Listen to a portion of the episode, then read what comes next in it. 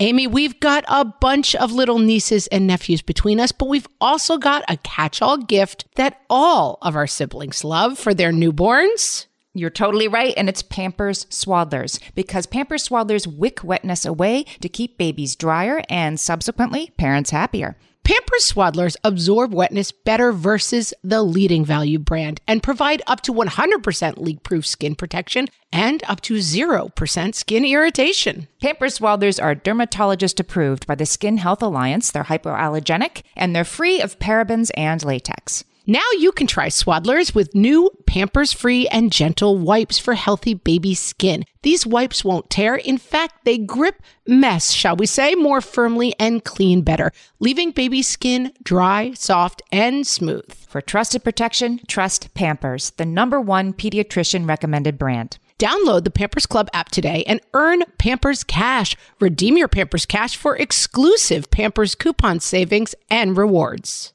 Only redeemable via Pampers Club. Pampers Cash has no cash value.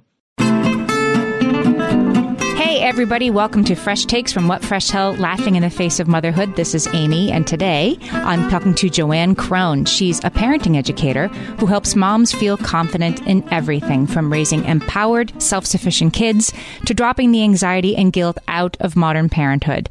She is the host of the No Guilt Mom podcast. She's a writer and a speaker.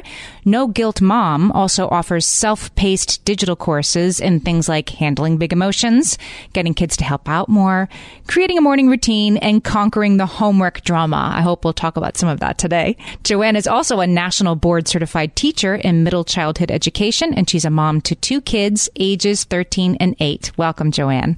Thank you so much for having me. I am super excited. We've met in real life, but now we're meeting at the microphone. Yes, yes, indeed. And you guys were on our podcast too, the No Guilt Mom podcast. So, yes, it's fun to like switch sides. It's fun to have you on. So, you used to be a fifth grade teacher. I used to be a fifth grade teacher, like it seems so many moons ago, but I. How many moons ago was it, just so we know?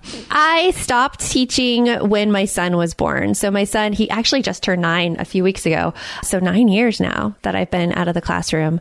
But I've been working with now parents to help them raise their kids to be more self-sufficient using things that I used in the classroom, using mistakes that I made in the classroom and trying to fix those mistakes now based on what I've learned since then.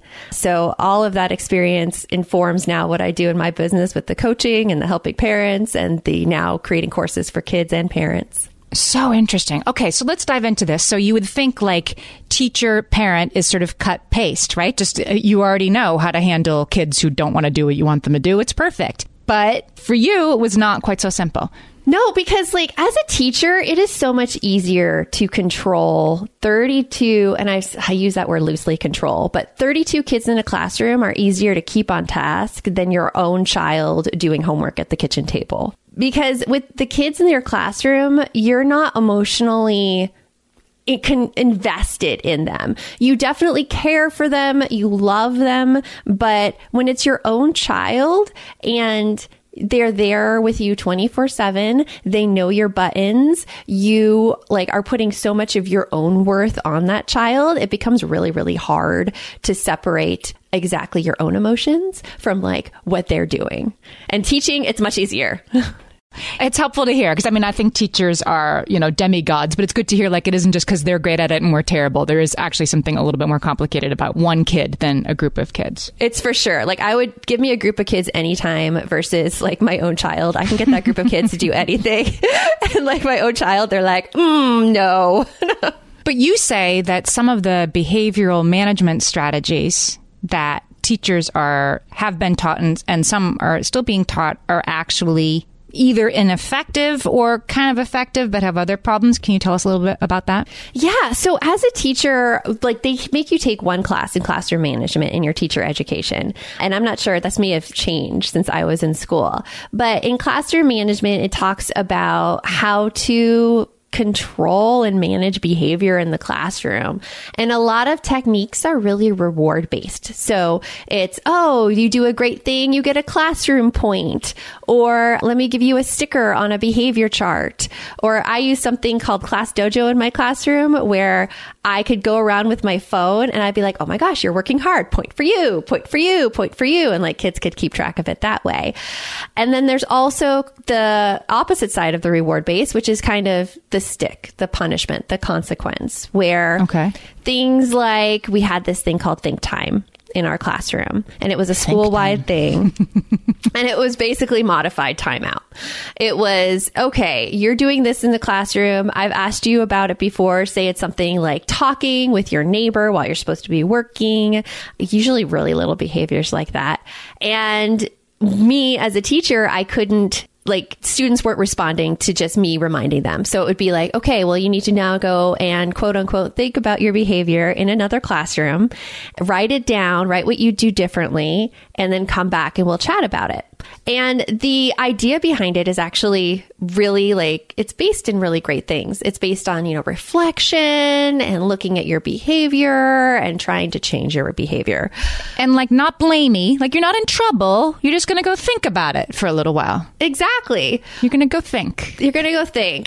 that was the intention. But what happened was the same exact kids would go to think time every single day. And the sheets they brought back to the classroom, they weren't like deep reflections. It was like, what was my behavior? I was talking. What am I going to do? Not talk.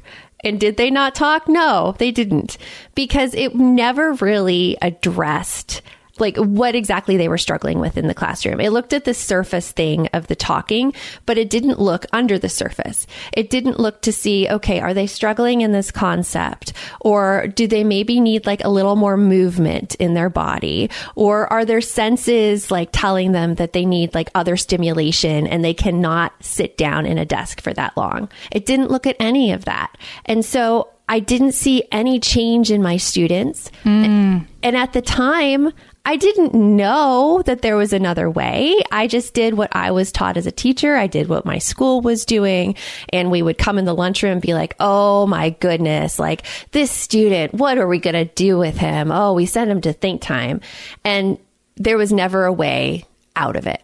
Tell us about clipping down because this was something I hadn't heard about before I read about it in your work, and it's a sort of more extreme version of the same thing. So this is something I can't like looking back. I want to apologize to all of my students who I had clipped down in my classroom because it was based in shame. I mean, it was. It was based in shame. It was a chart we had in the back of the room. Every student had a clothespin on that chart. And every time they had a behavior, like they would start in green for the day. And if they talked out loud, if they like forgot a homework assignment, if they like disrupted the class, we would ask them to clip down. So like take their clothespin, clip down to the lower level. They would clip themselves down, like you have to walk back there. You have to walk back there. You have to clip down.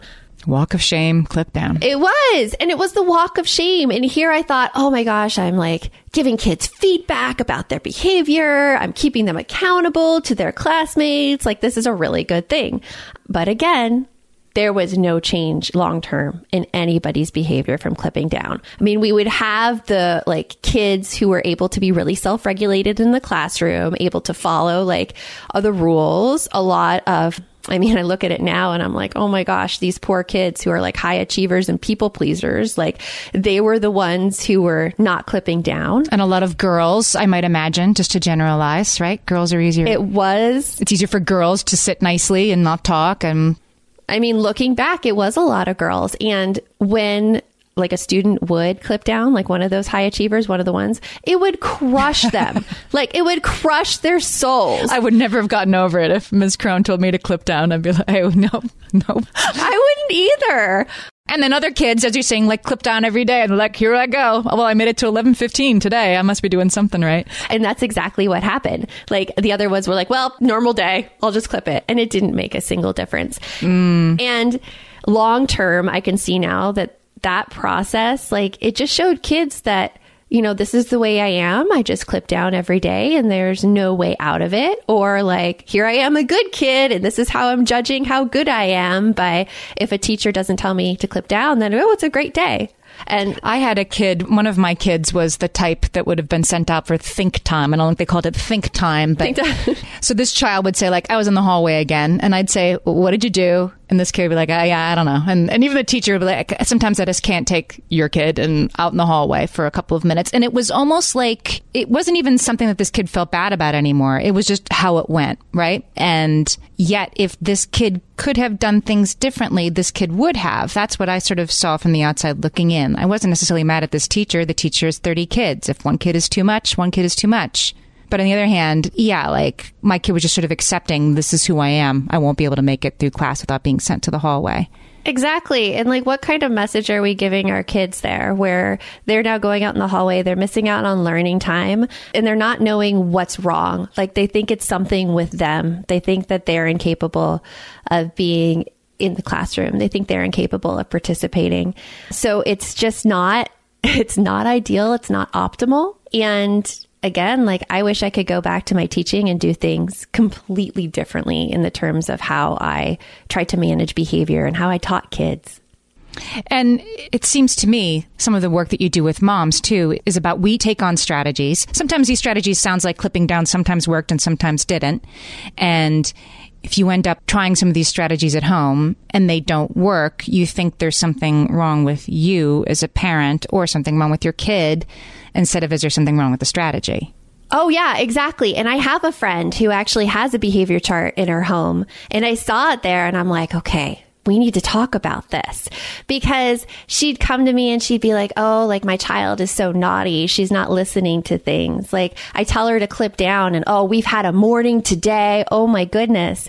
And sometimes it's hard to like draw that line between like friend and like educator because sure. One of those things where it's not the clipping down. It's not the child. It's just that this strategy we're not teaching her anything.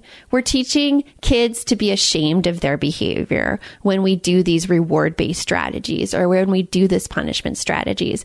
And we don't instead teach them how to regulate their body, regulate their emotions, talk about their needs, about what they may need in the moment, and try to figure out exactly why this behavior is occurring and how we can move forward from it versus just a shame induced clip down. I'm talking to JoAnn Crohn from No Guilt Mom. We'll be right back.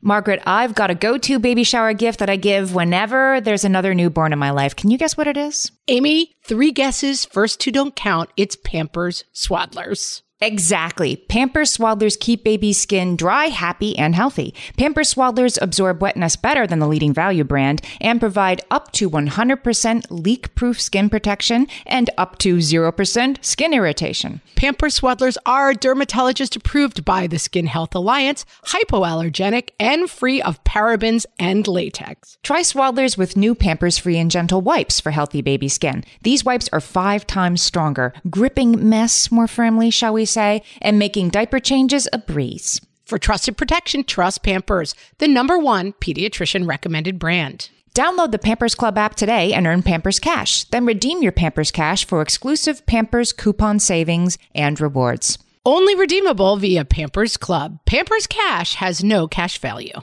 Amy, you know me well enough to know that my daily power breakfast is toast with peanut butter on top. Toast with peanut butter. It's also, by the way, one of my favorite power breakfasts. So we agree on that thing. We were recently together and we shared some toast with peanut butter. And I'm going to tell you, we used Hero bread. It adds even more protein and fiber to that combo without adding any more sugar. Hero Bread has remade the carby, empty calorie bread products into versions that include no net carbs, zero gram sugar, and fewer calories, plus more protein and fiber while still being super fluffy and delicious. I was not sure that that particular combination was going to be possible, but Hero Bread has figured it out. Yeah, this is one I'm glad they let us try. It's like it really tastes good. I've been trying to add more protein to my diet, and I would have thought that a hamburger rolls was not the place to do that, Amy. but all of Hero Bread's products, from rolls to tortillas to croissants, we please, offer protein and fiber, zero to one grams of net carbs, and zero grams of sugar. Start your Hero Bread bundle on their website and get 10% off your order. Go to hero.co and use the code motherhood at checkout. I like this bread, people. It's H E R O dot C O and code motherhood for 10% off your order of hero bread. So, JoAnn, this brings me to this quote from Dr. Ross Greene that I think about pretty much every day of my life. And I know you're a big fan of his work, which is that kids do well if they can. Mm-hmm. That's always the place where he starts. Kids do well if they can. If your kid has think time every day, then it's not because they want to, it's because they want to actually do well. So tell us about how you sort of found your way to his work and sort of other approaches. Uh, you're right. I am a big, big fan of Dr. Ross Greene, and we do a lot of our teaching based on him through No Guilt Mom. I want to do a shout out. We have an episode, an interview with Dr. Stacy Haynes, who is very trained in the CPS paradigm, collaborative and proactive solutions. I'm going to put a link in the show notes. If you've never heard of it before, you should definitely listen to that episode as well. But go ahead, JoAnn. Yeah, it's amazing. And I wish I would have found Dr. Ross Greene's work when I was a teacher because I started hearing a lot of talk about his book, The Explosive Child. Yep. And everywhere parents would be like, The Explosive Child, The Explosive Child. I'm like, okay, I, I'm going to sit down and I'm going to read this book. And it was so enlightening to me as a parent and so enlightening to me as a former educator because instead of like blaming our kids for their behavior or expecting their like not like trying to go against us or trying to push back against us or that they're like highly spirited and this is just what we're dealing with. It digs into figuring out the reasons behind the behavior and really talking with kids and trying to figure out what they need and what they're trying to get out of something. Because the biggest change that I saw when I started parenting in this way is that the problems I thought were the problems they're not the problems whatsoever. It's not that my child is like tantruming. It's not that my child doesn't want to do the work. It's not that they're like specifically trying to like rile up their sister and start a fight. It's usually something completely different. Like an example for homework. My son hates homework. Like he hates homework. And it's like crying at the kitchen table, hating of homework. And so he was trying to do a math assignment and I heard all of the, the things I usually hear out of him. I can't do this. This is too hard. And so we sat and once he calmed down, I went through the steps and we like to talk about it in the happy framework in No Guilt Mom. So we do have priorities first and our priorities are always to try to relate to our kids and have this really strong relationship with our kids. And then we go into appreciate your kids' concerns, which really follows Dr. Ross Greene's not work. And I ask him, I'm like, Hey, like you were doing really well with your homework assignment and then you got to this problem. What's up? And when I started asking questions about like, okay, well, what was different with this problem and this problem? Or I see you did like okay with spelling, but you're having a hard time in math. What was that about? I was able to find that the reason he was melting down at homework was one vocabulary word on that worksheet that he didn't understand. Just one word. And he internalized that to be like, I can't do this. I don't know this. I should be like doing better. And once we found that one word that he was having trouble with, and it was like something like square roots versus root square, uh, it's like something about measurement, he was able to do the assignment. Whereas before, I would have been like blaming myself, blaming myself for not knowing how to motivate him, blaming myself for not knowing how to calm him down now I saw, oh, this is just like one little thing right here. And if we can work on that and like strategies for what do you do when you don't know a word, that solves the problem long term versus the shaming, like you don't do your homework or you're not motivated or focused.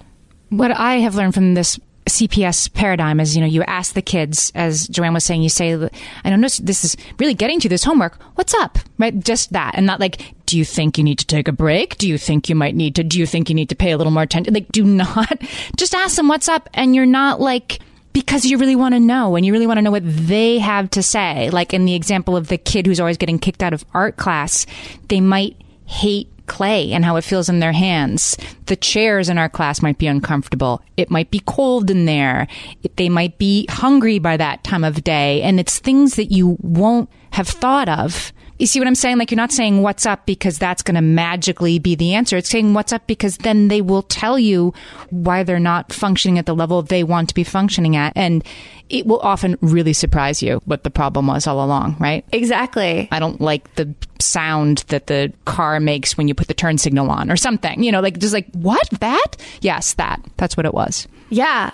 We've been able to find out a lot of sensory issues with our own kids based on this line of questioning, where I'll ask, like, my daughter, for instance, doesn't want to go on a car ride places.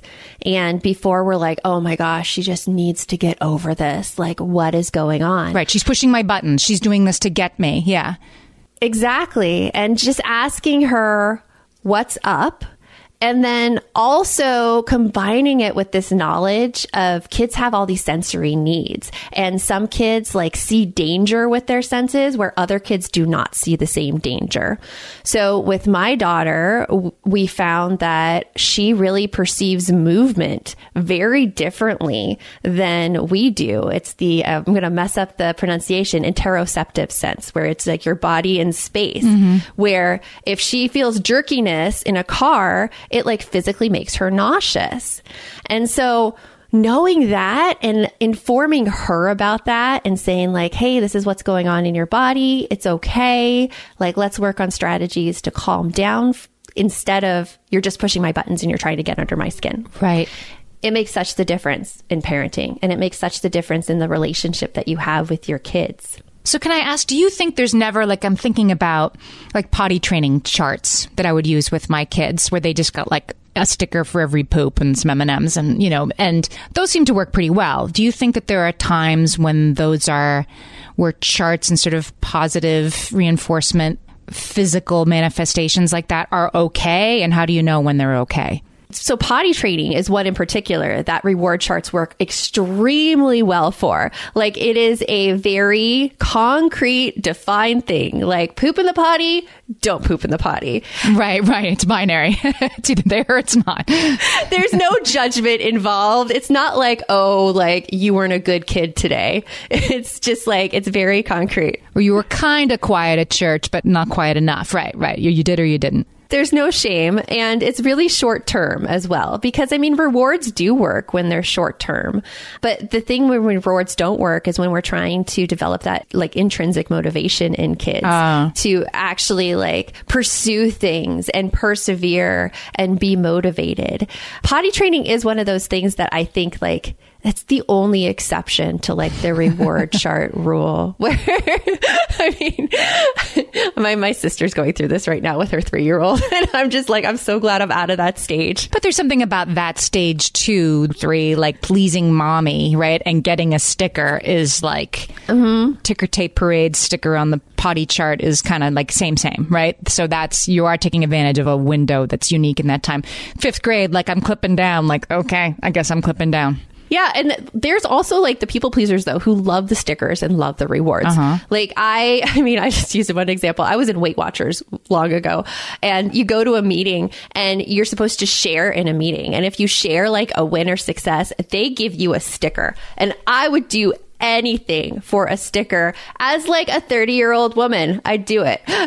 So it really like depends like on the person and the motivation. Now in that sense it wasn't based anything on my behavior. It was based on something that i could explicitly control. I could control if i raised my hand and i shared. It was like one of those like check did it there's no other judgment with it. And I think that really works because it was under my control. And it works for kids too when it's under their control. Like I say this with homework. I mean, one of the ways that we did homework in our household with my daughter is she gave herself a reward. So she was trying to train herself to like focus on her homework and we brought out a timer and she's like, okay, I'm going to pick the time. I'm going to pick the time. And she picked two minutes. And she's like, if I could do it for two minutes, I get a gummy bear. And she'd do it for two minutes and she'd get a gummy bear. And she loved that because it boosted her autonomy and control over the situation. And she got to pick the guidelines that were really within targets that she could meet. And so I think that's where reward charts really work when they're under the control of the person doing the behavior versus being something that's assigned to them or a judgment from someone else. That makes so much sense. Okay, we'll be right back. We're talking to JoAnn Crohn from No Guilt Mom.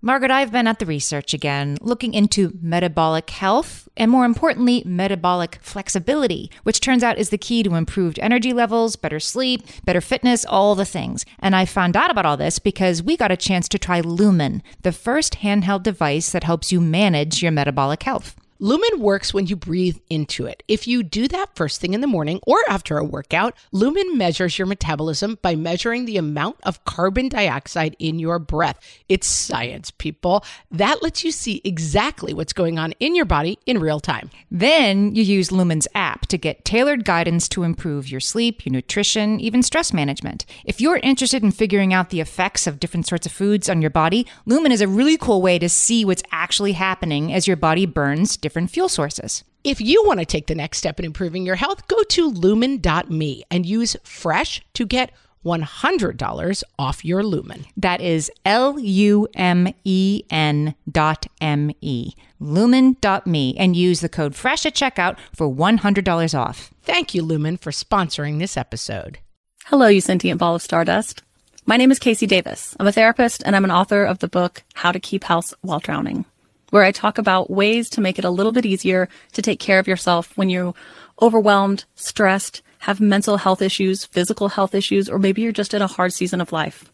Maybe you're looking for a place that you can come and listen to some practical advice. This is a podcast for all of the self help rejects. We're going to talk about skills for survival and self kindness. And I'm going to leave the pop psychology at the door. I promise not to tell you to meditate or to journal.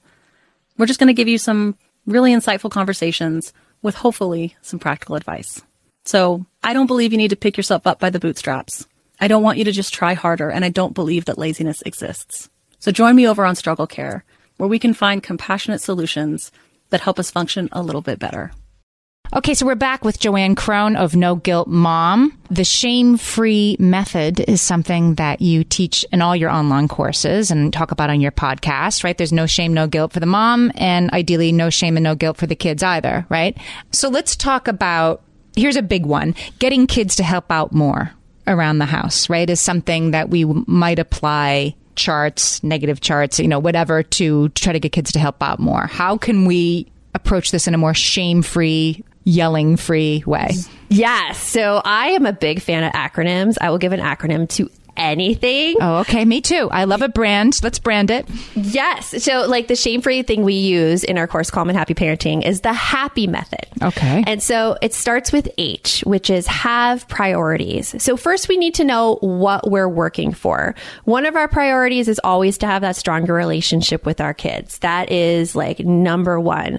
We want to have that relationship where our kids, when they grow up and move out of the house, that they still want to come back and like hang out with us and chat with us. And like, we want to be their advisor. And another thing is getting really clear on what you want to have happen. So say it's only, it's homework. We tell people to focus on only one thing at a time because if you're trying to figure out every single little issue in your home, and this also goes back to Dr. Ross Greene's work and his, it's called, oh, I forget now what it is, what he calls it, but it's only one at a time. You want to focus on one thing at a time. So that's the H. Okay. The have priorities. The second one is A, appreciate your kids' concerns. So this is where we really try to figure out our kids' viewpoint and try to figure out how our kids see the situation. This is where the question like, I noticed that this is happening. What's up? Comes in. This is where parents really like to skip over it because it goes completely counter to what how we've been raised. Like we weren't raised where kids really respected our where like parents really respected our opinions and tried to get down to the bottom of why we were doing what we were doing. Right. Why we didn't want to get in the car. Right. Right. Yeah. And so this part is really figuring out, okay, how does the kid see the situation? And asking those questions like, oh, like I noticed that this has happening. What's up? Or I noticed that you're okay getting in the car to go to grandma's, but you're not okay getting in the car to go to school. How is this different?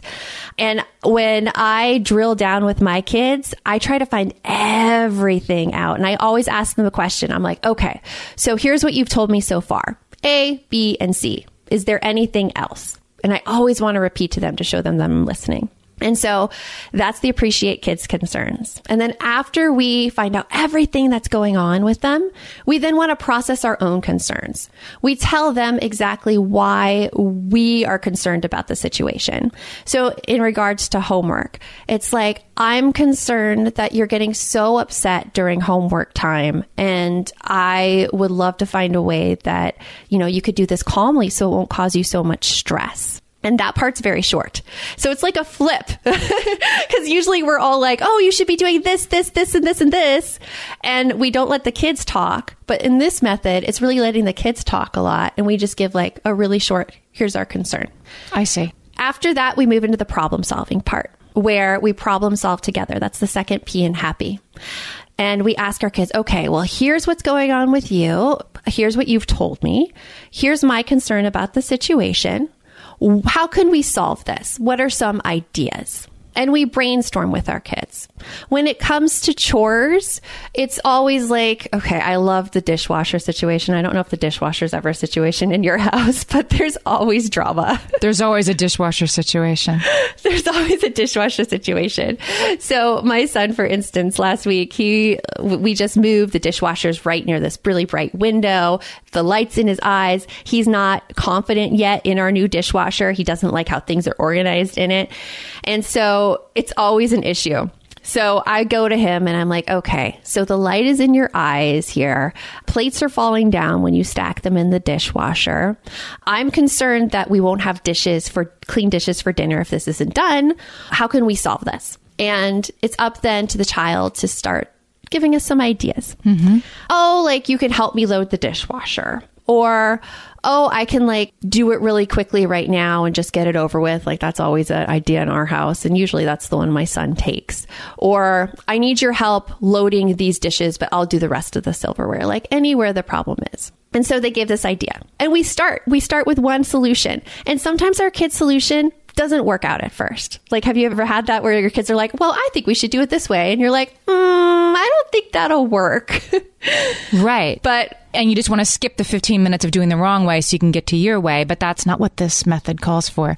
Exactly. And so we let them try it their way. We let them see exactly what may be the downfalls of it because I mean, I'm a kid who grew up in the school of hard knocks. Like, you can't tell me or give me advice on anything. I need to figure it out for myself and I need to experience it. And that's what I feel like my kids are as well. And so they try it their way. When it comes to homework, like one thing that came up with my son is his idea to do homework was to do it in the morning instead of doing it at night when he came home. And I could see all of the problems with that. I'm like, oh my gosh, we have to get out the door in time. We're not going to make it. Like, you're going to be stressed in the morning. But I let it go. I let him do it in the morning. And it worked for him. And I was wow. totally blown away that it worked for him.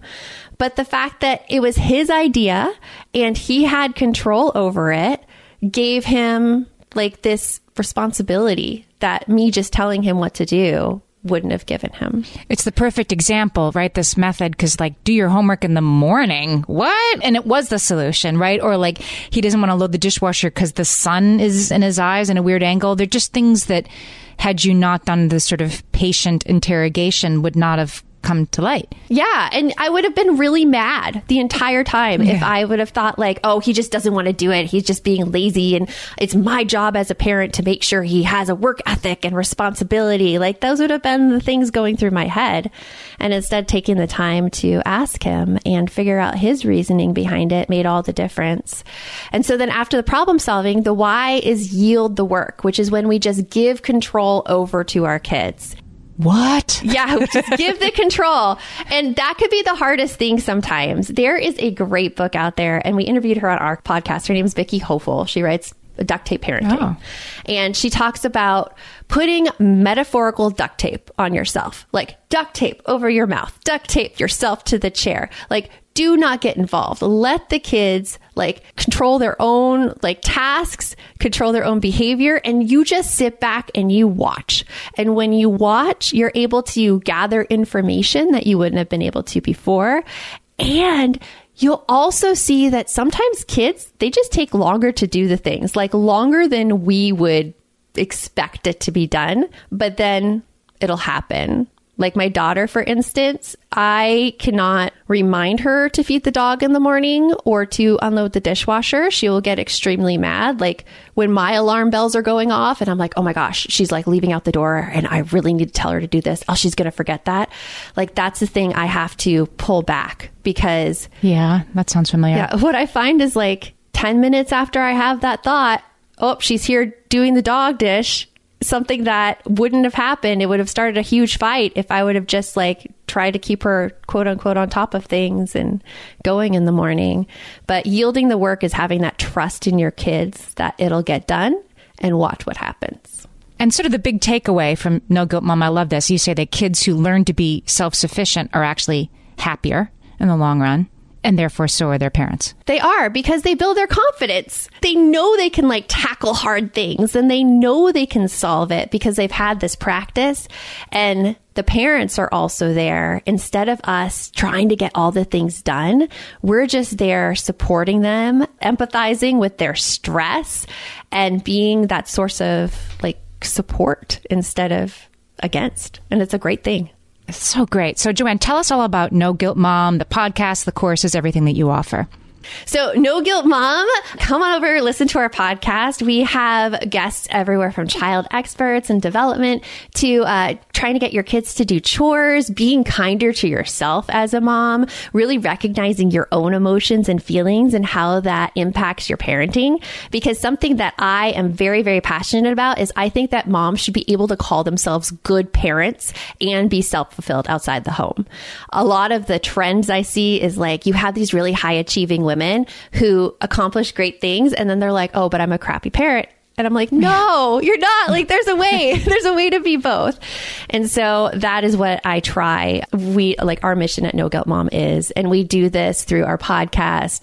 We do it through our Calm and Happy Parenting course and teaching parents that you don't have to have all the balls in the air. You don't have to be perfect on screen time or have like a good dinner on the table. All you have to be is connected with your kids and able to find out the reasons behind their behavior when a problem happens. You can find us on Instagram at No Guilt Mom or at our website, noguiltmom.com. JoAnn, thank you so much. This was a very helpful episode, even to me with big kids. So I really appreciate your talking to me today. Thank you so much for having me. It's been a blast.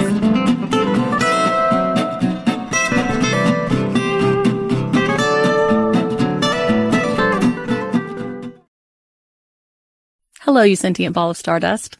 My name is KC Davis. I'm a therapist and I'm an author of the book How to Keep House While Drowning where I talk about ways to make it a little bit easier to take care of yourself when you're overwhelmed, stressed, have mental health issues, physical health issues, or maybe you're just in a hard season of life. Maybe you're looking for a place that you can come and listen to some practical advice. This is a podcast for all of the self help rejects.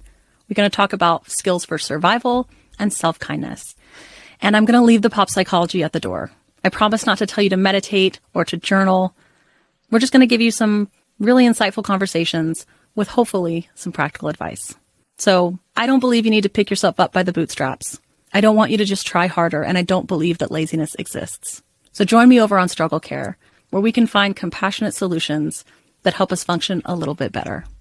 Margaret, it's an exciting news day. An exciting news day indeed, Amy. A few years ago, we launched our first spin-off podcast, Toddler Purgatory, hosted by the hilarious Blair Brooks and Molly Lloyd. And guess what? Now Blair and Molly are back with their all new podcast, Unsticking It. You know Blair and Molly as two busy moms and actors, and somewhere between potty training and the pandemic, they both felt like they lost their creative kaboom. In their new podcast, Unsticking It, they are going to talk about how all of us can get back to what lights us up after motherhood. Amy, I need this. Me too. And Blair and Molly will be talking to fellow imaginative minds. We're talking actors, artists, and creators of all kinds about how we can all unstick ourselves from whatever muck we're stuck in. Follow, subscribe, and listen to Unsticking It wherever you get your podcasts. That's Unsticking It with Blair and Molly, because sometimes life stucks.